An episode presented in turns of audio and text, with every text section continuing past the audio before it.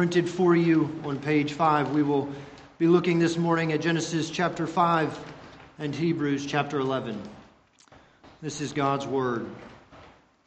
When Enoch had lived 65 years, he fathered Methuselah. Enoch walked with God after he fathered Methuselah 300 years and had other sons and daughters. Thus, all the days of Enoch were 365 years. Enoch walked with God, and he was not, for God took him. Hebrews chapter 11. By faith, Enoch was taken up so that he should not see death, and he was not found because God had taken him. Now, before he was taken, he was commended as having pleased God. And without faith, it is impossible to please him. For whoever would draw near to God must believe that he exists and that he rewards those who seek him. Let's pray together. Our Father in heaven, we thank you for your word. We recognize it to be true, and it is truth. It is the standard of, the reality of. And you promise to us that because it is your truth, it is profitable, and its purpose is to complete us, to furnish us in our faith. And so this morning, we ask for such a blessing. Furnish us in our faith as your servants are listening. We ask in Jesus' name. Amen. You may be seated. We're continuing our series, Walking by faith. Pastor Smith admitted to his motivation yesterday or last week of giving me Enoch as he gave himself Abel. There are no hard feelings at this point. But I can imagine when you hear that name, what do you think? It's not one that is repeated or recorded often for you or myself in the scriptures? How does this relate to you and to me, our, our life? My wife and I, over the past several weeks, we, we've actually mentioned this conversation a few times. We had a seminary professor back in Columbia. If I recall the story correctly, she was talking with them, and it had something to do with either the desire to uh, want to be normal in a particular area or the fact that all I am is normal. Kind of a discouraging moment. But his response has not only stuck with her, it's shaped her. And it's shaped me. He looked at her and said, You've never met an ordinary Christian. You've never met an ordinary Christian. And that's true for you. If you are in Christ, there's no such thing as ordinary about you. And so when we look at Enoch, you have just as much extraordinary about you as he does about him. The issue is do you understand who he trusted and who, as we will look at, he walked with? And so when we look at his life, what are we to learn? What are we to do? Uh, you heard last week there, there was a, a, mention of an order. When we look in Hebrews chapter 11, you, you see these names listed. We looked at Abel the justifying faith that Abel had because he trusted in the Lord's promise, the seed, which is Christ. He, the sacrifice that Christ would make on his behalf, it saved him. His sacrificial faith, you might say. But is this order, when we come to Enoch, are we to understand it as some chronological laying out of the letter? Some have said yes, some have offered that there's more to it, maybe even perhaps a topical order. They've looked at these first three names and, and have seen it as you know, Abel, he is a, he's a picture of a sacrifice of faith. Enoch, he's a picture of a walk of faith. Noah, a work of faith. I don't know if that's true or not for the motivation of what and why they wrote it. We know it's not entirely chronological because Enoch is seven generations away from Adam and Abel. So there's, there's plenty more people who could have come up. But what we do know is if you are justified by faith alone in Christ, you will be walking with God. And that will result in the way in which you live your life. Works, you might say, practical Christian living. So when we look at Enoch this morning, there's something powerful to rest in. And I'll admit to you, there's something uncomfortable as well. Because when you look at Enoch's life, it's a picture of grace. You, you see, when we think about the walk or the life of faith, we love to think about what it means to come to faith, and then we quickly start talking about hospitality, evangelism, service, all these extra works, and they're good things. The problem is Hebrews 11 doesn't begin there. Hebrews 11 demonstrates someone who comes to know Christ, and well, we don't find out right away what all their works are. What we find out is no, one who is saved begins this journey, this pilgrimage, this walk of faith.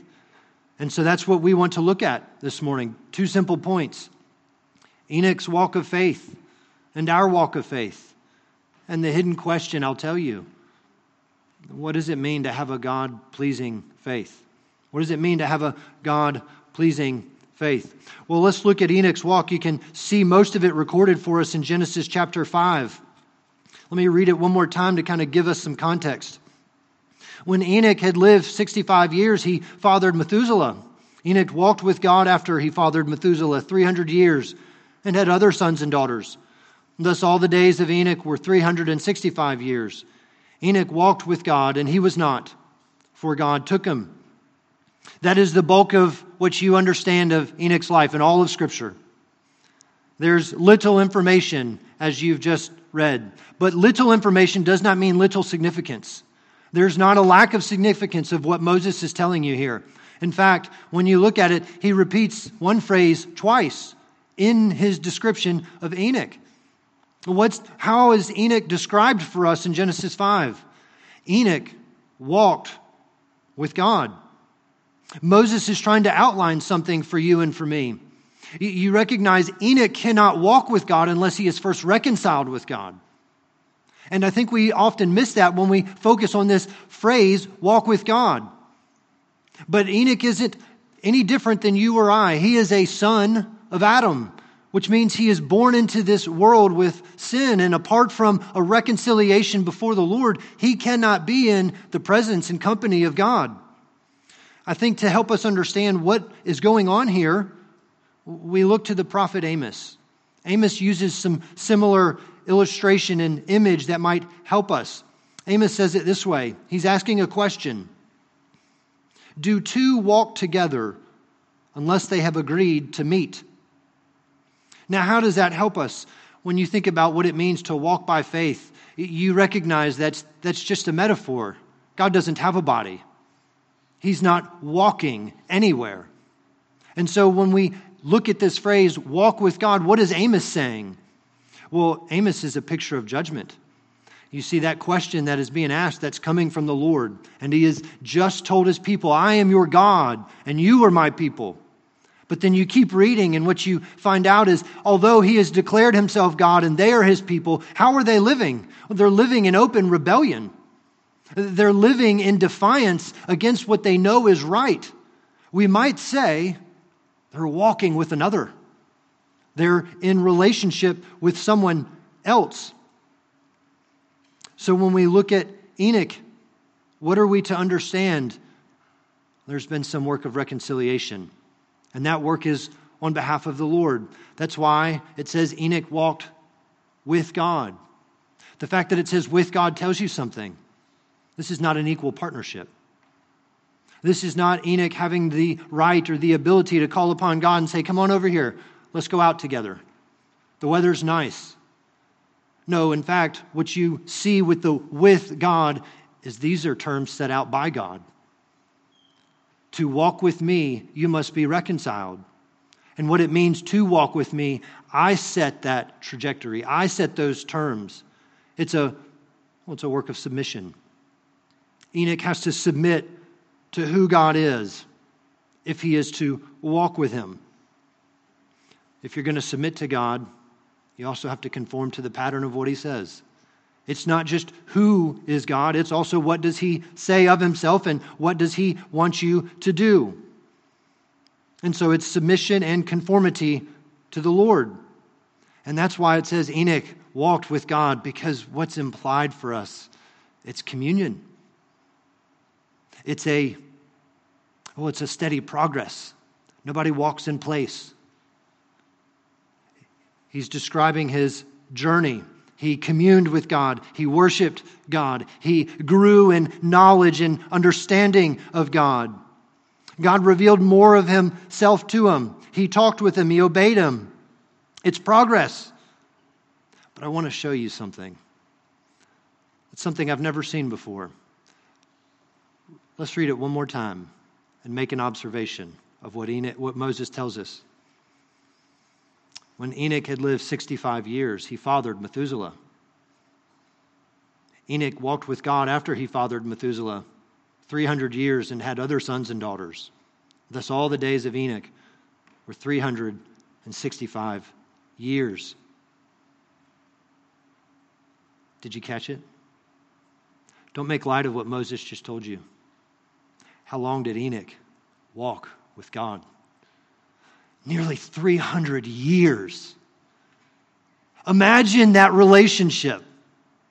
Oh, the joy that he must have had learning what it means to trust him, learning what it means to depend on him, learning what it means to confess sin, learning what it means to praise him. 300 plus years. We don't know that life, do we?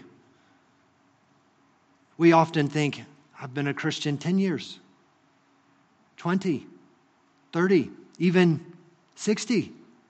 And yet we've be, we haven't even begun to scratch the surface of what this dear saint experienced. Can you imagine the beauty of what it means to walk with God for 300 plus years? It's a point, it's a picture that says it's possible. And not only is it possible, it's the point. That's the goal, is to always, forever walk with God. And that's what Enoch did. There's something unique about his walk. And I want to draw your attention, especially if you're a parent in here. We don't know when Enoch came to faith, and I'm not going to tell you it was this day or that day. What we see is it says when Enoch had lived 65 years, he fathered Methuselah. After that description, Moses tells us Enoch walked with God. Whether or not him fathering a son got his attention of what it meant to love God and to submit to God or not, that makes no difference. What you and I need to know, if you are a parent in here, there is an absolute need to walk with God before your children. When we were in college ministry, we would often focus on sharing the gospel with non Christians. It was a, it was a blessing. And at times, when God in His mercy would save them, they, they would recount the works of what God has done. And, and sometimes you might use this phrase it was, a, it was a train wreck conversion. Look at all the things that happened in my life. And yet, God in grace and mercy saved me. And we praise God for that. But what would happen often are those who grew up in the church, they would often say, I don't have a powerful testimony. And I would tell them, as a parent, I want all my children to have your testimony. I want all of my children to say, I didn't know a day in which I didn't hear about Christ. I, don't know a day in which I didn't know him. I didn't love him. That's what we're after. And parents, that means you walk with God in the presence of your family and before your children. This is the context of Enoch's walk. If, if, his, if we wanted to say his content was God himself being reconciled and loving and enjoying him, what was it like? What was going on around him? Well, he had a family that he was responsible for and what it meant to lead them and what it means to walk by faith. But that's not the only thing. We've mentioned it before. In the Old Testament, when they would name children, they named them with a purpose. There was a point to it. Often their name described something either that would happen or it described them. What was the son that Enoch has that we hear of? Well, his name is Methuselah. You probably only know him as the man who lived the longest 969 years. But have you ever considered what his name means? It's two words, metu. Shelach.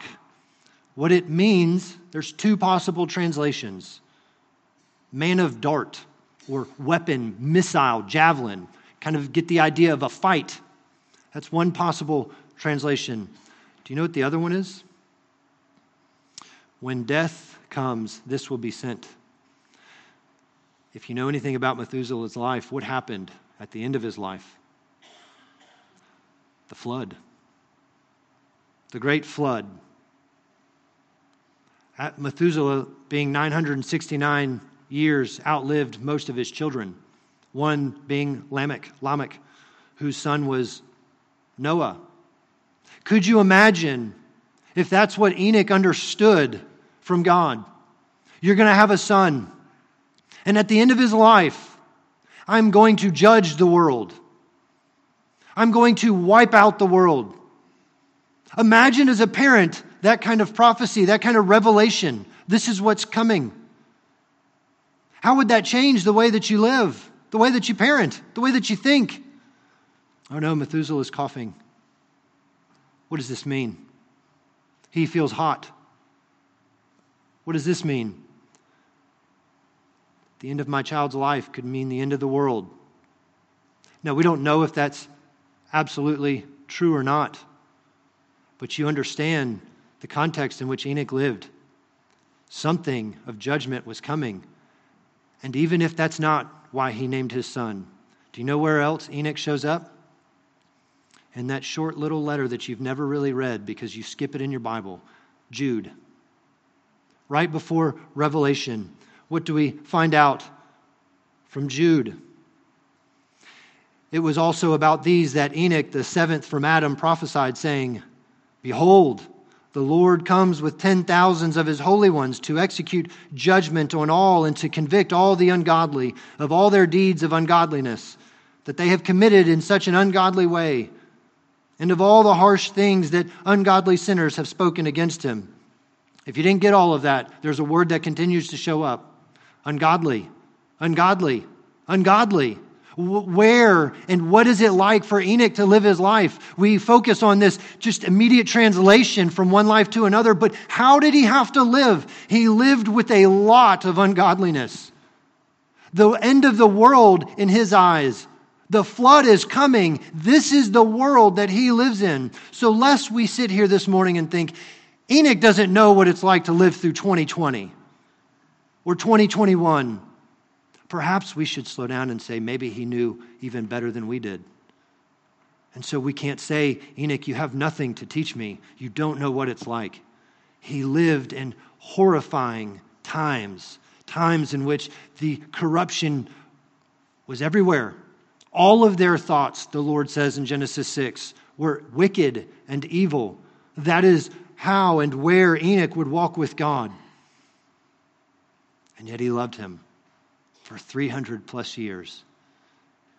Now, how does this have a bearing on our walk? If that's Enoch's walk, what about us? We see a picture of it in Hebrews chapter 11, don't we? Hebrews 11 uses some different language. If you were looking at Genesis and seeing how does Genesis 5, other than Enoch, and Hebrews 11, how does that overlap? Hebrews 11, we, we've said it already, it, it's a chapter that's known for faith, the hall or heroes of faith. But when you read Genesis 5, what word don't you see? Faith. So, how from Genesis 5, where there's the absence of faith, do we get Hebrews 11, where the word faith shows up? It's not very difficult. Often in the New Testament, it's spoken in Greek. And at times, different epistles and writers would use what we call the Septuagint. It is the Greek translation of the Old Testament. And when they would translate the Old Testament into Greek. They, they did not feel comfortable and confident to uh, ascribe human terms to God. So, walking with God would not be on their approved list, as it were. And so, instead of walking with God, what do you get? Pleased. A faith that is pleasing. That, that's the connection.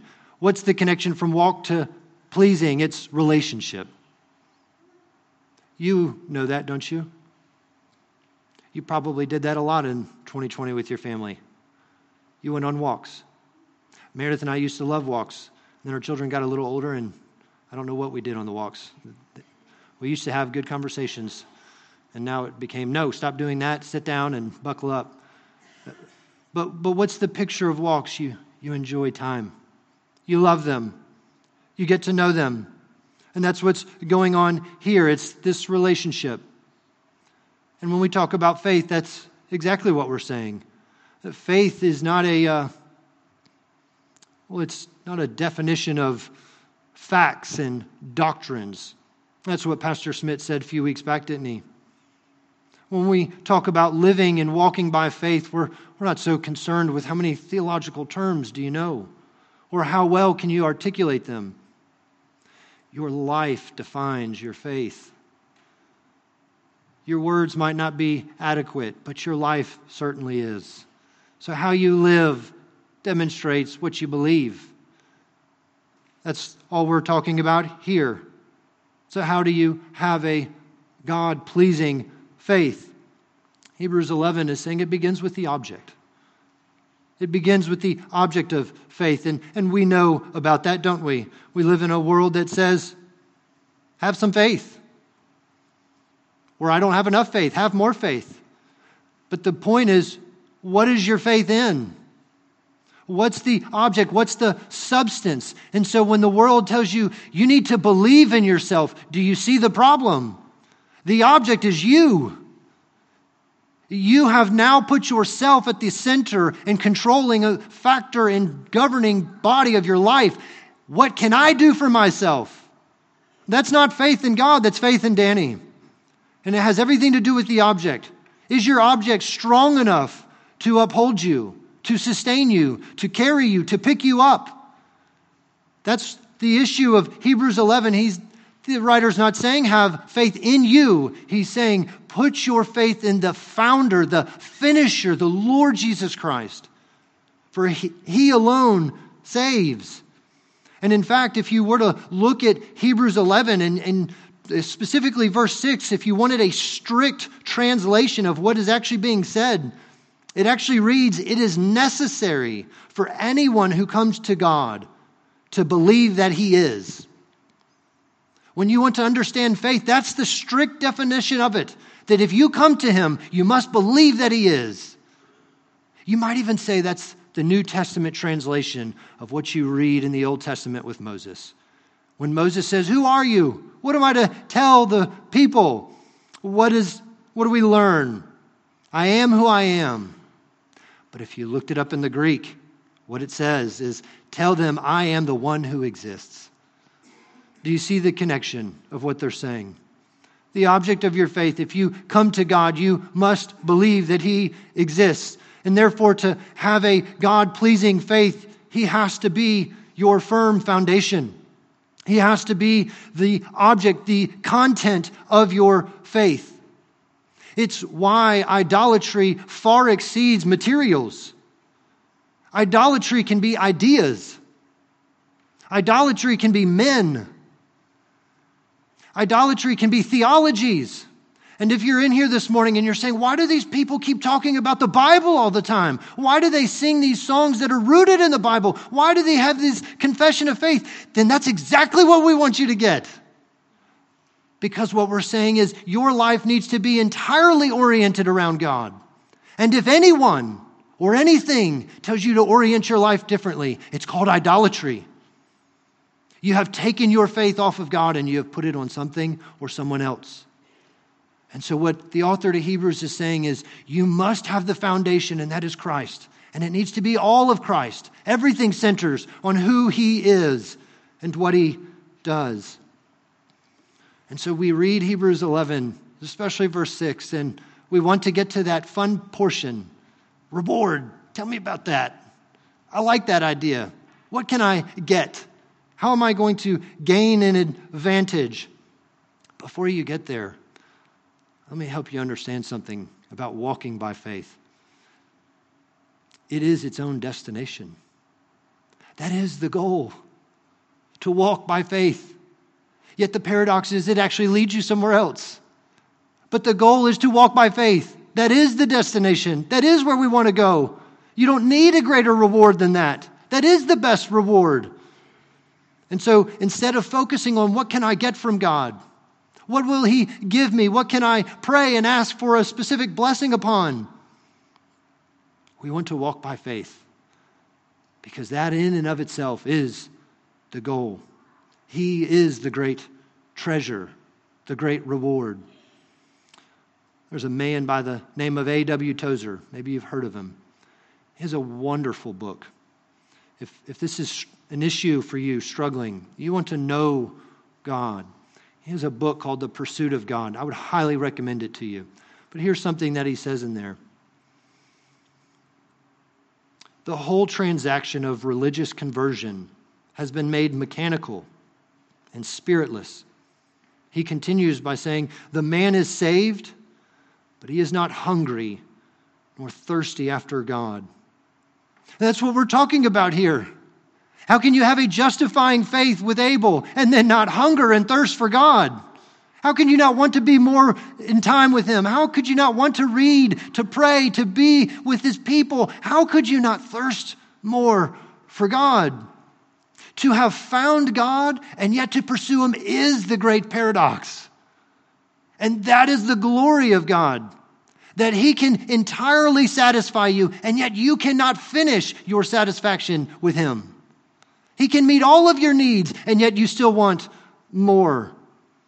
And so we turn to God, not to ask for a better life. He is our life. We, we turn to God, not for some greater reward. He is the greatest treasure, He is the greatest possession. And that's what Enoch knew. That's what he lived. And that's what you and I want to be about. How do I walk by faith? How do I love God? It's knowing Him, it's the end goal. And so, what we learn in Genesis with Enoch, we, we get a greater revelation, a greater fulfillment, you might say, in Christ Jesus. We seek God, but what we see is there is a relationship to have with Him now, and there's one forever, beyond. There's a future blessing, benefit. That's why Genesis and Hebrews tells you He did not die. If you read the genealogies in Genesis, uh, Genesis 5, you'll see, and he died, and he died. But you do not get that with Enoch. It says God took him. And, and don't listen to those crummy commentators who want to tell you that's just different language for he died. That's not what that means.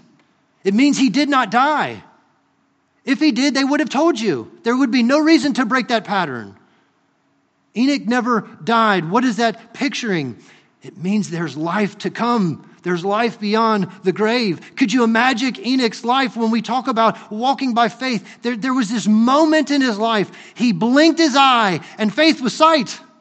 He was translated from one point to another, from earth to heaven in just a blink of an eye. And that's what Paul says will happen to you and to me when we put our faith in Christ. At the return, you too will have that same sight, just as Enoch had. And so the writer to Hebrews says, Seek him. Seek him. He does not mean some scientific way. He doesn't mean come up with a hypothesis, test your theory, gather some information to form a conclusion on your research. What he is saying is God is the evidence. Come to him, seek him. There is no greater picture. There was a story I read. Actually, I had to I wanted to verify its truth before I told you, so it wasn't just one of those pastoral illustrations that you guys are always like, is that really true? This is true. You can look it up. There's a Chinese pastor. He uh, well, he was in a Chinese labor camp for his faith. And the point of the guard was they were determined. They were going to make him apostatize. They were going to make him lose his faith, go against his walk with God. And so what they decided is they would give him the worst job in the labor, in the camp. His job, in the nicest way possible, was to clean the bathrooms of the prison, of the camp itself. It was, it was horrifying. You could imagine. It's not just like you're building it's outside. There, there's no aid to what it looks like to have running water and things like that. His job was to clean up that mess over and over and over again. It was so horrible, not just in its work, but even in its smell. What happened is this lowly, disgusting job began to create separation from him and the guard. They didn't want to be anywhere close to him. He smelled too bad. It was horrifying. And so they would leave him alone. And it was at that place he was allowed to talk and sing aloud to God. This is what he sang I come to the garden home while the dew is still on the roses. And he walks with me and he talks with me and he tells me I am his own. And the joy we share as we tarry there, none other has ever known. Do you, do you see the point? Well, we're talking about walking with God. The presence of God transforms any circumstance. It becomes the greatest place you could ever imagine. Your circumstances don't define what it means to have a good or strong faith, they reveal it. What we get is treasure, and it's God Himself. In this world, you may have more or less treasure. You may have a job that provides much or a family that provides much. You might be one who loses much. But what you understand with a God pleasing faith is whether you gain or you lose, in God, all of it is in one. So you've lost nothing. You've gained nothing. You have the greatest this life has to offer. It is Christ Jesus Himself. And that's why the author to Hebrews finishes the sentence in verse 6. He says, God must believe that He exists and that He rewards those who what? Seek Him. And what do you find after Him? A period. It's an important period. He does not say, seek Him and. You see, that and diminishes the revelation of God, faith in God. That and, you might say, is our great woe. But if you and I would omit it, if we would live a life in which all we do is seek Him, we'll have God and everything our hearts are secretly longing for. What our hearts truly want, the longer you walk by faith, He will change those desires. And what you secretly want, what you so need, you will have. And you will have it in Him. So, where are you this morning? What does it mean to walk by faith? For some of you, it might mean coming to the Lord and asking for forgiveness. That you and God aren't on agreement. He has told you to submit to Him and follow Him, and you have said no. You are not justified by faith alone, in which we are talking about. Maybe you need to seek God, and what you need is forgiveness. But if you are in Christ, what does it mean this morning to seek Him? It means to trust Him. It means to follow Him. It means to let His rule and reign penetrate your life. It means to have a heart that is open to God and what He wants and what He says, because the reward is the same. Enoch shows you there is this life, but there's a greater life to come. The reward is eternal life. Eternal life is now. And it extends then, it extends over.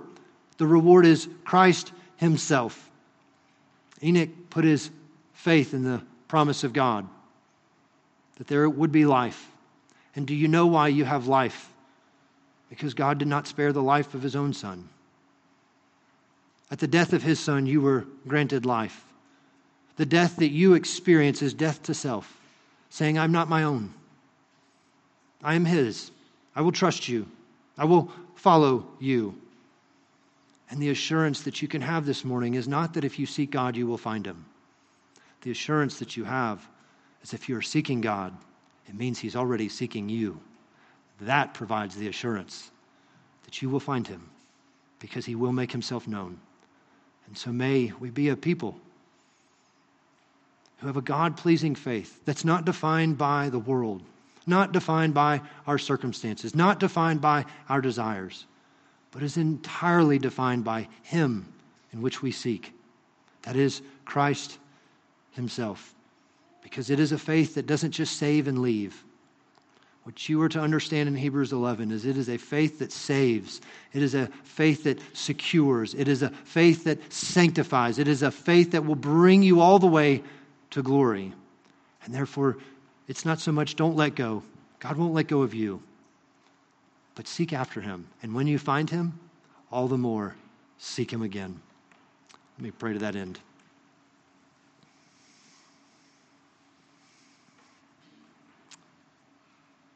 Oh God, our God, how we want to be a people who earnestly seek you, who are those who have a faith that is pleasing as we are waiting for the blessed hope and glorious appearing where our faith would be made sight. That is Christ. And to recognize for many this morning, we, we may have only tasted just a slight bit of your goodness. And maybe it has only satisfied us some. And so we pray, make us thirsty for more. Help us to be painfully conscious of our need for continuing and further grace. Help us to want to want you, that we would want to thirst, to thirst more of you. You have in grace redeemed those whose faith is in Christ. And so we pray, continue such work. Increase our capacity to know you, that we too might walk long with you, growing in knowledge and character and Christ likeness. And yet we pray also for those who might hear and not know you, that they too would hear the voice of the triune God calling, and that they would find their greatest treasure in you by letting go of this life in order to have eternal life.